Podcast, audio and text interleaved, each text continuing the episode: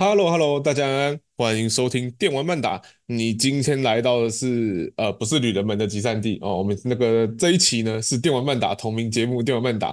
那在这里呢，我们会讲一些比较生硬、枯燥、无聊、哦乏味的东西啊，乏味的议题。好，那请各位听众啊，点开来就要心理准备，不要睡着了哈。啊，那我是于嫣，我是桑麻。OK， 好，那。二零二四年呢，有一款游戏呢横空出世哦，变成出世了，靠北，横空出世哦，那它就是 Pocketpair 发行的《幻兽帕鲁》啊，它在全球呢都得到了不错的成效，至今啊 Steam 销售量啊至少有一千两百万份，那 Xbox 的部分呢有七百万的玩家数量，不过考量到 Xbox 有 X G P 嘛，对不对？所以我们保守估计它应该至少一千两百万份以上，那实际数字有多少不晓得。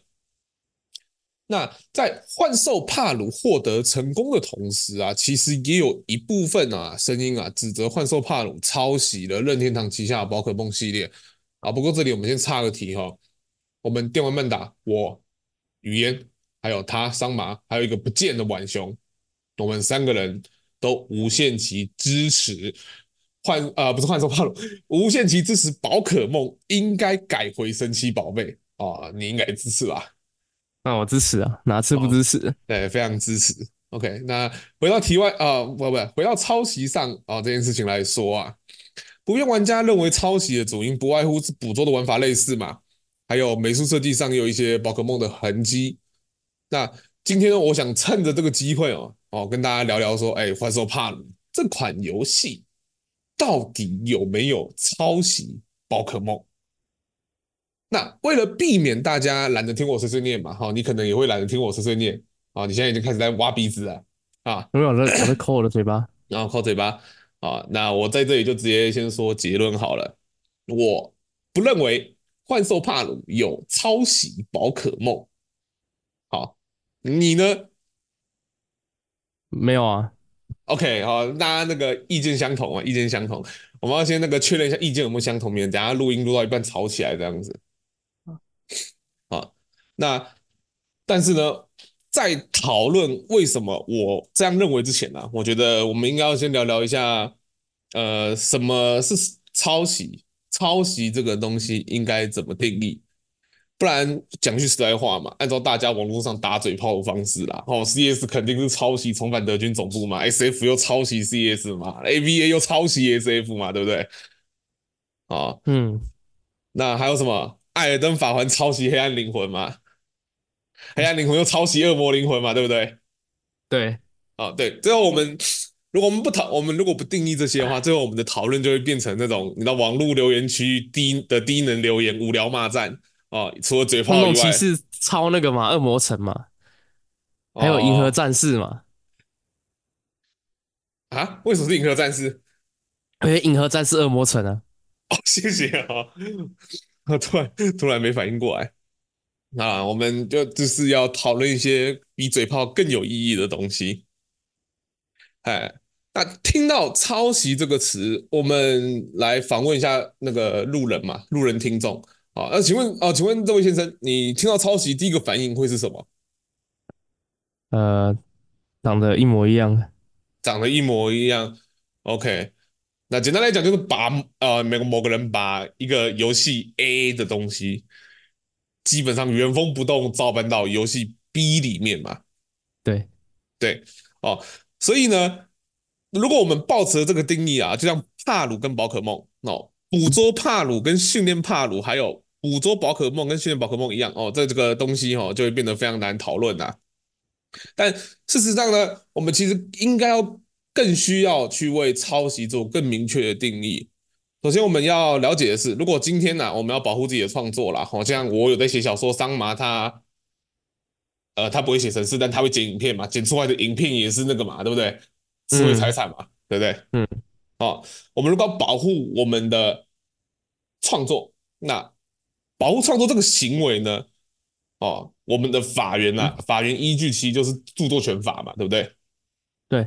那在台湾呢，著作的著作权的保护有著作权法作为依据，那著作权法的第十之一条，我们这接下来要进行那个课文朗诵，十之一条标明了著作权法的定义。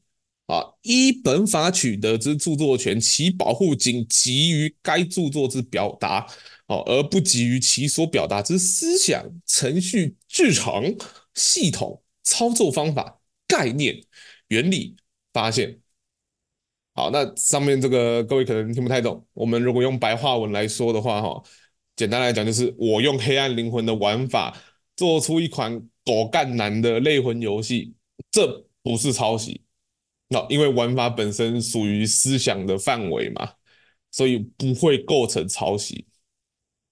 但如果反过来说，我今天也一样用啊，用黑暗灵魂的美术风格，甚至套用它的建模，还有攻击模组等等的，然后只改一点小东西呢，哦，就发行出去，哦，这个东西呢，就是妥妥的抄袭，而且非常的无耻，对吧？嗯，好，那。经过这样子的解释啊，相信各位听众就会马上就会发现哈，基本上炒什么，如果炒说哎捕捉啊、训练啊等等啊这样子的玩法哦是抄袭啊，它这个讨论基本上是完全不会成立的。反正在美术风格啦、帕鲁设计啊这点上面谈论换售帕鲁有没有抄袭的话，才是有意义的。我刚刚提到的美术风格这点其实就跟我们刚刚提到玩法不同嘛。玩法是思想，但美术风格、美术设计，它是这点就是著作权法里面谈的著作之表达，而不是我后面刚刚法条上面提到那一长串巴拉巴拉的玩意了。OK， 那这样子的举例其实是有点空泛的，好、嗯哦，所以我这边呢会帮大家举一些案例啦，帮助大家了解抄袭这件事情到底是怎么成立的。那在台湾，二零一五年。哦，河洛游戏公司被智冠科技公司提到啊、呃，提告不是提到啊。讲到这两个游戏公司，有没有点怀念那个戴着戴着奇怪帽子的猩猩人嘛？那、哦、还有河洛河洛河洛群侠传啊等等的，对不对？那、哦、嗯，那我们呢这个案案例呢，主要是由于河洛的《侠客风云传》啊，抄袭了智冠于二零零一年推出的《武林群侠传》啊，这个后案件后来判决定谳，河洛游戏公司要赔偿智冠科技公司两千四百万元。然而，在这个判决的过程当中呢，哦，我们会很好奇，到底。法院是如何判断《侠客风云传》抄袭的《武林群侠传》？那我这边呢，就简单的跟听众介绍一下。首先啦，首先，法院针对了两个游戏啊，哦，做出了侵权的比对表格。那这个侵权的比对表格呢，共分成了剧情架构、美术设计，还有配乐、音效三个部分。那这三个部分分别又对应了语文著作、美术著作、音乐著作，还有录音著作这三种著作类型。那侠客哦，侠客风云传主要是被判定在语文著作跟美术著作两个方面抄袭的《武林群侠传》。在剧情架构方面，法院认为一些武侠小说常见的门派啦、地理名称啦、武器、防具等等的不受著作权保护。哦，其实这样想想蛮合理的嘛，对不对？哎，不然，嗯，到底谁发明了华山？谁发明了什么东西？有的没，对不对？对啊，每一款游戏都有长剑啊，也每一款游戏都有短刀啊，对不对？只有黑暗灵魂有折断的直剑，哎，是吧 ？OK， 所以这个其实蛮合理的嘛。就我们再举举个不一样的，不是武侠的例子啊，哦，妖刀村镇到处都有嘛，对不对？啊，你看《仙境传说》有妖刀村镇。嗯哎，对，你看玩到任何有武士刀的游戏，他妈每个都要存证一下，那听起来特别中二。我记得，我记得《海贼王》里面好像也有出现存证吧？哦，对，嗯，有啊啊，那个忍忍者外传里面打刀的那个刀匠也叫村正啊，我记得。哦，那个人王里面那个打刀的刀匠也叫村正啊。完了，还是其实是人王了，我记错了。应该是人王。哎、欸，不对，他们都是听ninja假的，搞不好真的都叫纯正。哎、欸，有可能、哦。啊、好啦，代代相传。我们回到正题来讲，那这个嘛，我们刚刚举了那么多例，到处都有村镇，那谁抄袭谁，那这个真的还不好说，对不对？所以呢，我们在这里啊，哦，谈到会侵权啊，会构成侵权的部分呢，就会是角色之间的关系啦、互动啦、剧情走向啦，这些本身就没有固定嘛，对不对？你今天一个好了，你今天一个武林那个叫什么武侠小说的角色，你写跟我写不会一样嘛，对不对？哦，搞不好你写那个主角神功护体啊，我写主角就是一个废物啊，对不对？乱叫瞎穿。穿越到武侠异世界之类的啊，对不对？但如果我们两个都写武穿越到武侠异世界，都写穿越到华山派，都写他同样爱上小师妹，那这就有点奇怪了嘛。这就肯定有谁抄袭谁的问题存在了嘛。干你抄我的，搞不好是你抄我的。OK， 来啊，上法院，上法院啊，好，法院谈啊。好，那所以呢，我们刚刚提到这些东西才是构成侵权的主要的范围。OK， 那我刚刚讲干话的时候提到武当华山这些设定类的东西，哦，就不太算是那个侵权啊，抄袭侵权的部分了。OK， 那也就是透过这样子对比的方式啊，他们真的在判决书里面就是一个一个表格哦，他们慢慢对比出。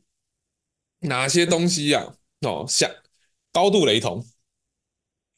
哦，那美术的部分呢？啊、哦，这里我觉得自己做 podcast 就有点可惜了哈。啊、哦，毕竟我们不能贴那叫什么，贴照片啊，贴我们查到的资料给听众看。但就我查到的资料来说啊，美术风格其实他们也有做出一份对照表格。那这个对照表格呢，简单来讲就是，哎、欸。左边是侠客英雄在，哎，右边是武林群侠在。那说认真的，哇靠，他们的那个美术设计几乎是一模一样，连颜色都没改哦。啊，他们只有那个描图的方式可能不太一样，就是一个要怎么讲？因为二零零一年跟二零一五年嘛，所以那个叫什么？志冠他们的看起来像点阵图，比较糊一点。嗯、哦，那河洛的就比较漂亮了。比较高清的点阵图，我刚想讲的是向量图，大概就 P S 跟 A I 的差别。哦、你用 P S 做图跟 A I 做图出来的感觉，哦，大概就这种差别。如果听众朋友不懂的话呢，可以自己去查一下什么是向量图，什么是点阵图哦，你应该就会有感受啊。我们语嫣下一期电玩曼达做介绍、啊，做介绍吗？还是我电玩曼达开一台用 A I 做图？笑死！好了，那这一份对照表格里面哦，有多夸张呢？足足有六十一位主要角色和《武林群侠传》的那个美术风格雷同啊。那我觉得美术风格雷同说起来是保守了一点，在我眼里呢，就我这个没有美术基础、没有任何美术训练的人眼里来讲啊，基本上是一模一样啊。啊、哦，所以我们这样子呢，就是透过这种表格方式的比对模式啊，哦，最终。法院判定啊，《侠客风云传》啊，抄袭了《武林群侠传》，所以河洛工作室最后判赔了两千四百万给那个志冠这样子。OK， 那我们这里提到的《侠客风云传》确定是抄袭的《武林群侠传》嘛？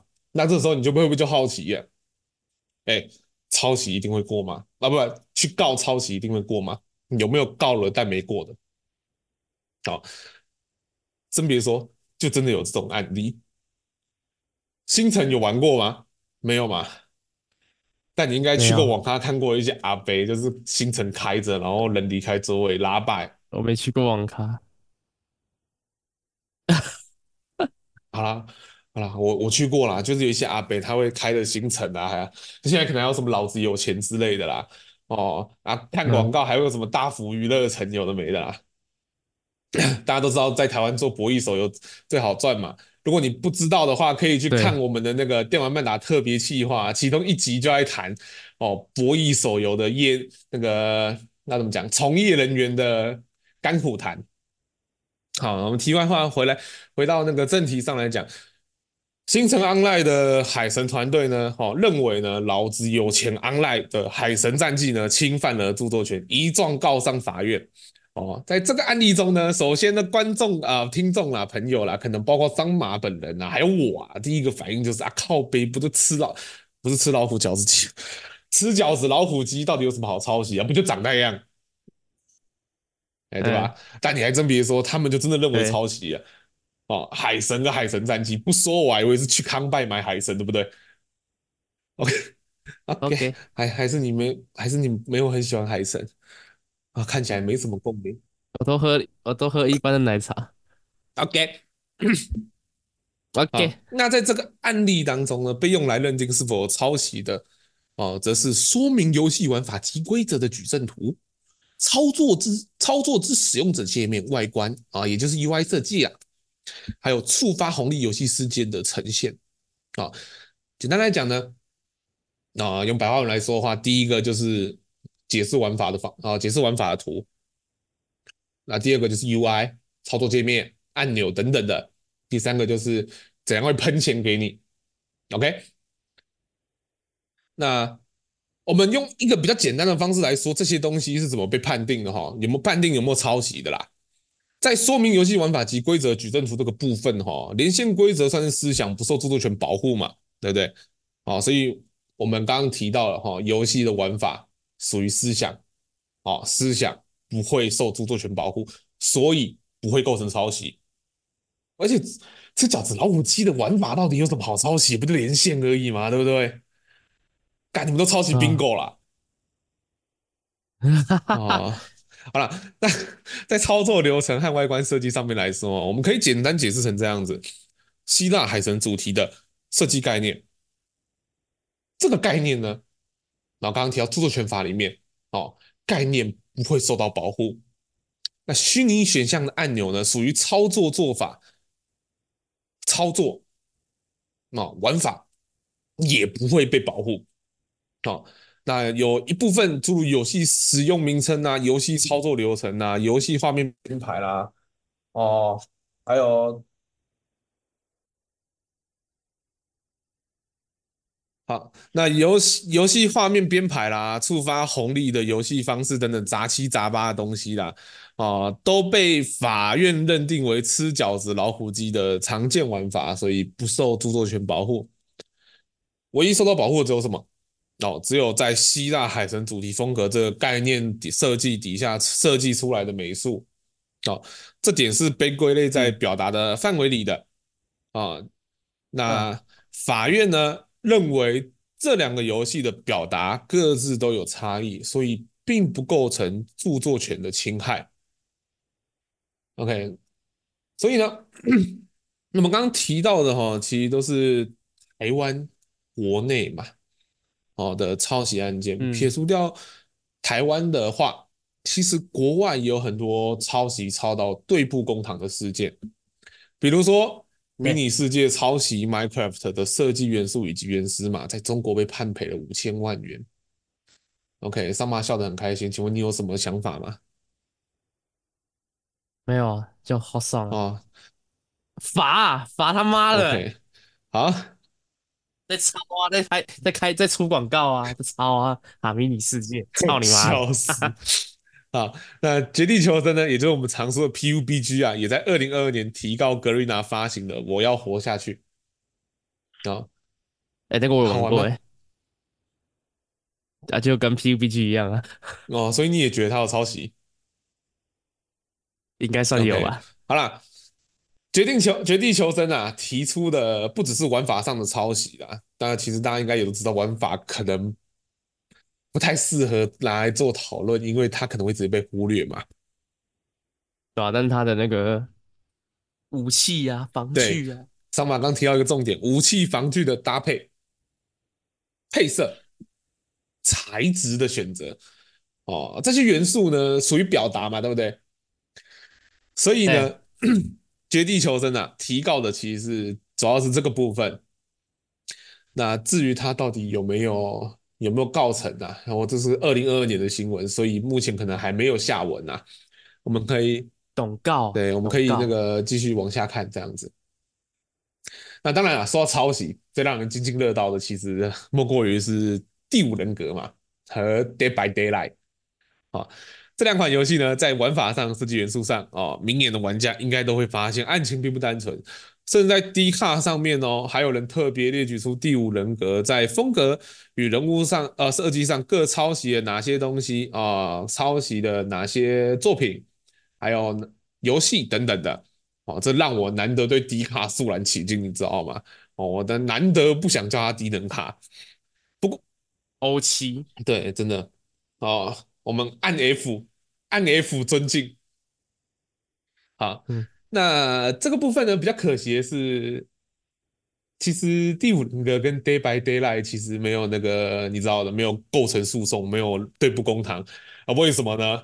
太难过了，啊、因为王毅，我们王毅爸爸直接先声夺人啊，用钞票买下了那个发行商 Behaviour Interactive 的股份，然后直接变成他老板。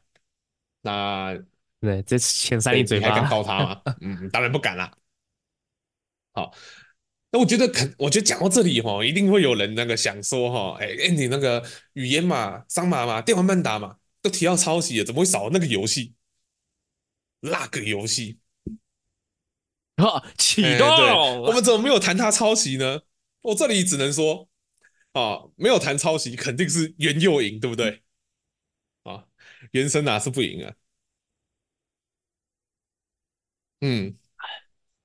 嗯，当然有人在喝、嗯、啊，毕竟抄人家，毕竟人家抄的是玩法、啊嗯，对，抄的是玩法嘛，这就大家好自为之，别乱告啊啊，浪费浪费钱啊。好，那讲到这里呢，我相信可能大部分听众都会想说啊，这期节目就到这里了 ，OK， 大家讲完抄袭也可以收工啦，拜拜啦，下班啦，啊，我也想啦。哦，哦，其实其实其实原神，其实那个任天堂要告原神也也不是告不赢的。你看那个主角，主角是不是都是金头发、哦、美术、哦、好像很像啊，还可以告、哦，是不是有点穿凿附会啊？哈哈哈哈啊！但其实给大家一点希望嘛。其实除了抄袭这件事情啊，哦，我我还想谈一些，就是你知道。跟抄袭很像，但其实又不是抄袭的事情。哦，那、嗯、我刚刚提到的这两个抄袭以外的事啊、呃，那个叫什么行为呢？哦，分别叫做那个叫什么？分别叫做那个什么？啊，对，致敬跟戏拟啊，戏仿啊，这两个东西其实也是就是把某个东西嘛，从 A 游戏里面搬到 B 游戏里面，对。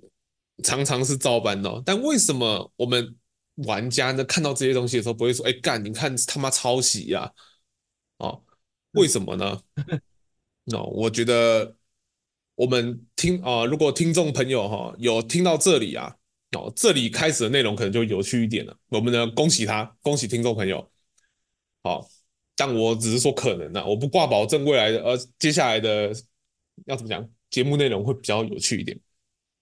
例如前一阵子哦，我们在讲到致敬，就会第一个想到这个，然后让我敲坏桌子的 P 的谎言。它同属于类魂底啊、呃、魂类底下的类魂游戏嘛，哦，它有很多的对魂系游戏的致敬。由于 P 的谎言呢、啊，它其实本身就是没事，它属于蒸汽房蒸汽朋克风格的世界嘛，那它的游戏的美术设计啊。又融入 就, 就很自然的会融入大量的维多利亚时期的风格，那这种风格以及它的游戏类型啊，其实会让人很直觉去想到哦，血源诅咒。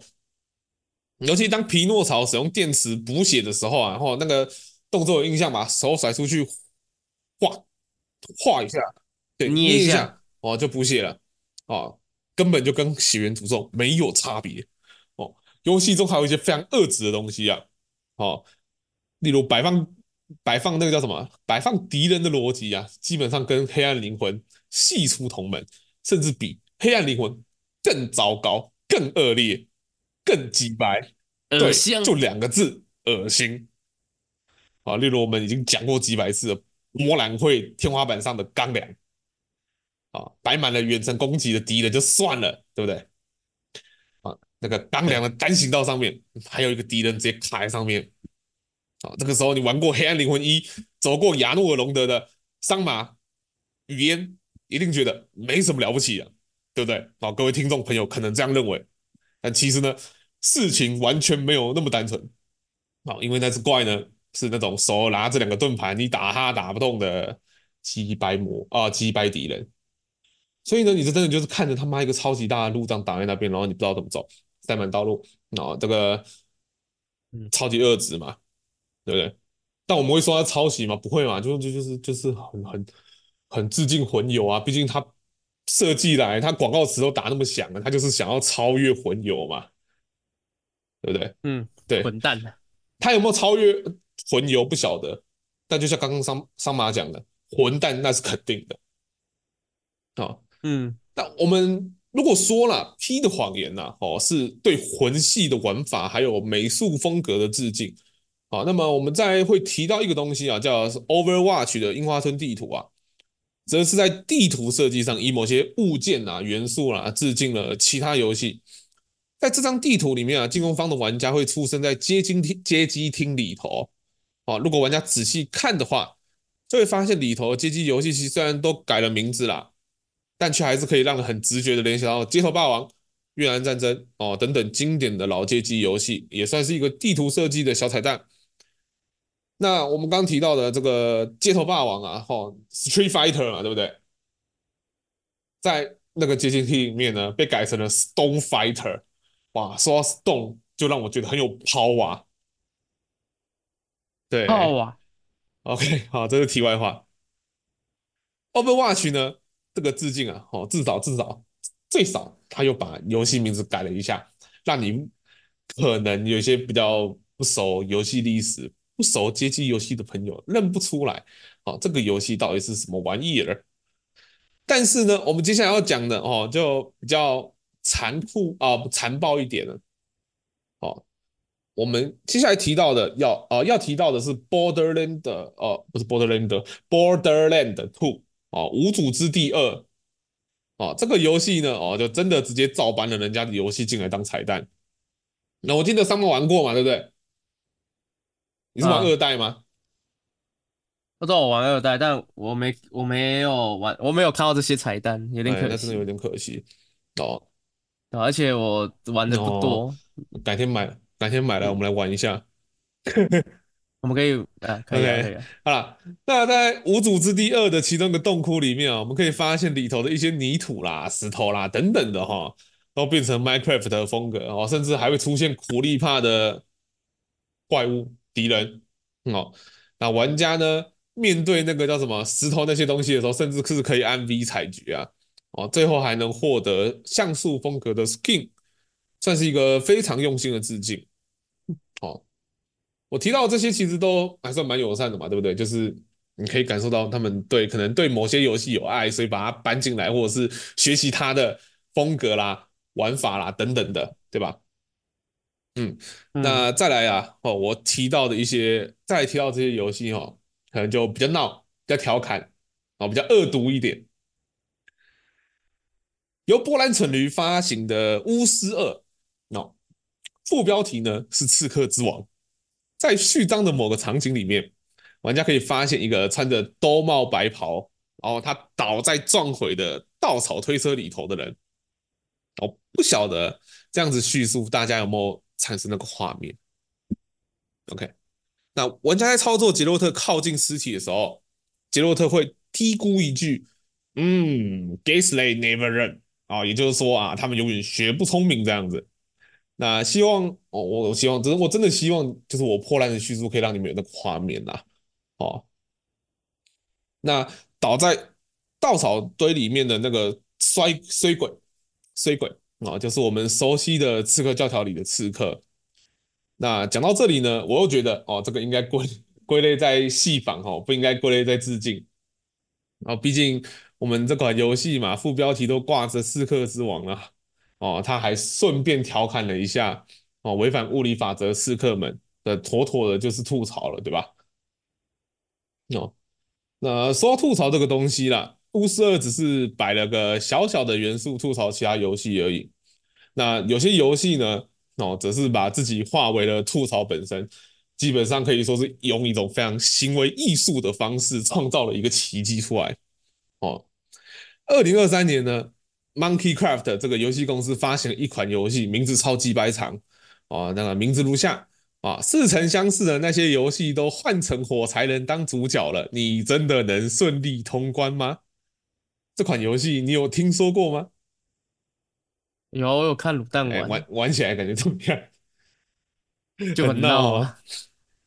对，那嗯，为什么闹呢？主要是因为这款游戏的设计原型啊，就是我们在脸书上看到的，就很常看到那种诈骗啊，哦，诈骗游戏广告，甚至还曾经让我们的可爱的 YouTuber 尊哦，为了 他自己接的工伤道歉，拍片道歉，你知道这件事情吗？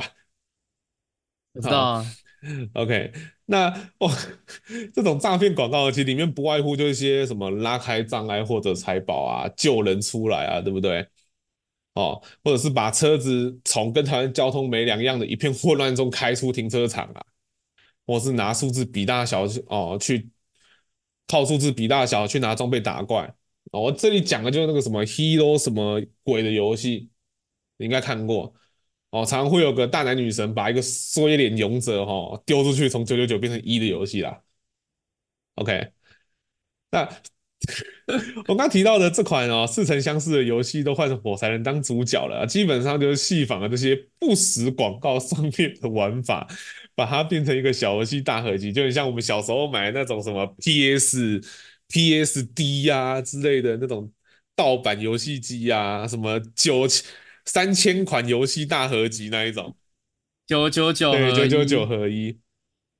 我应该可以这样说啊，就是这款游戏除了美术跟代码以外，玩法完全是从那些不死广告里面抄来的，那但就真的很闹。那我是很由衷希望这款游戏吼，不要只有一趴的人可以通关啦。但反了，反正玩了这款游戏以后，我觉得以后看到不死游戏都不会那个，以后看到不死游戏广告都不会中风啊，考试都会考一百分啊。哦，所以我在这里总结一下，致敬跟戏仿哦，之所以不会被归类在抄袭啊，我觉得最主要的重点还是识别这回事。我刚提到的那些东西哦，这些元素出现在那个我们的眼前的时候啊，哦，我们可以很直觉的反映出，哦，这是哪款游戏里面的东西，然后他们在致敬啊、戏仿哪些东西啊，哦，那这些要素就会变成游戏里面的一个小小亮点哦，一个不错的区域，呃，一个不错的让人印象深刻的区域，而不是在整个游戏之中啊，也不是把其他人的要素、设计原始码直接原封不动或者重置以后丢进自己的游戏。那正是因为这种足够的识别度啦，啊、加上制作人员的有意为之后，让致敬呢、戏仿这种行为成为了让制作组可以表现哦对某些游戏的尊敬，或者是制作组有意为之啊、调侃啊、嘲弄啊、吐槽啊，来让玩家会心一笑的小彩蛋。那说了这么多，我们暂且回到幻兽帕鲁来谈一下好了。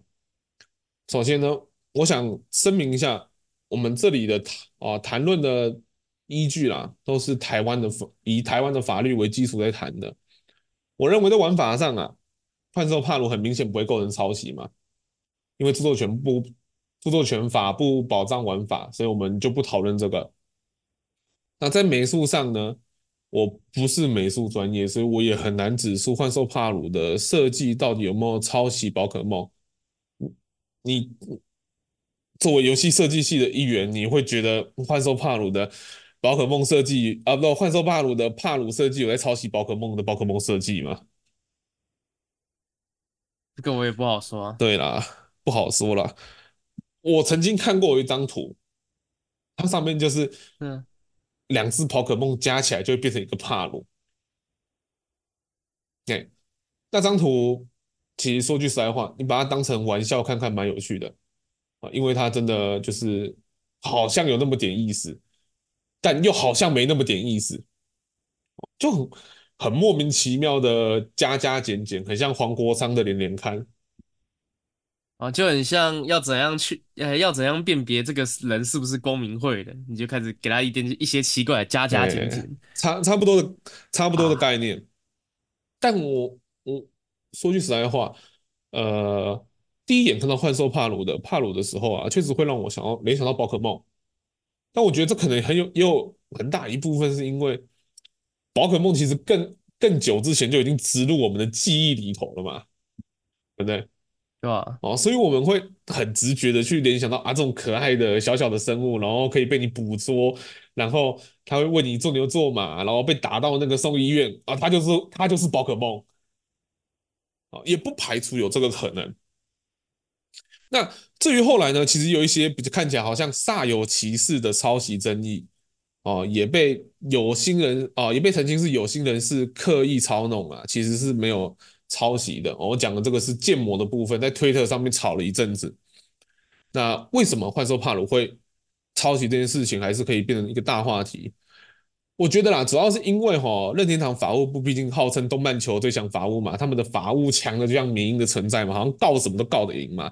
那再加上大家包括大家啦，包括我啦，其实也有我啦，三天两头就想看血流成河嘛，你是不是？我是不是？大家都是嘛，对不对？你想不想看他被告啊？嗯、想啊！你觉得他有抄袭吗？没有啊！但你想不看他被告？想啊！对啊，啊没办法啊，就想看啊，就觉得有趣啊。对啊，哦，就基于这种想看到血流成河的猎奇心态啊，所以我们就会开始嚷嚷着啊，任天堂法务部要出动，要出动，要出动了！哦，好像他们真的开救护车一样。哦，伸张法律的铁拳。嗯，那我我其实我看到有一种说法，我觉得这个说法也蛮不错的。哦，就是 Game Freak 他们其实最近发行了宝可梦游戏嘛，阿尔宙斯那一种嘛，对，那阿尔宙斯有的没的嘛，哦，其实就是有点跟不上时代了。虽然他们尝试尝试去做创新，但他们技术力完全跟不上他们想要创新的那个念头。哦，所以呢，很多人可能也可以说是恨铁不成钢了。哦，希望透过幻兽帕鲁这个哦异军突起的游戏，让 Game Freak 可以稍微长进一点。哦，希望他们可以好好加强自己的技术力。那这个我觉得这个也不错嘛，对不对？哦，这个也是一个蛮有道理的说法。哦，所以啊，希望今天的节目啊，可以帮助大家更了解抄袭这件事情哦。那你对于幻兽帕鲁抄袭宝可梦这件事情又有什么想法呢？欢迎在节目哦，脸书底下留言哦。喜欢我们的节目，可以帮我们按个五星好评，也可以到脸书上面搜寻电玩漫打，追踪我们的粉丝专页哦。那老样子，感谢你收听电玩漫打，我们下个礼拜再见。我是语嫣。好，我是萨马，拜拜，拜拜。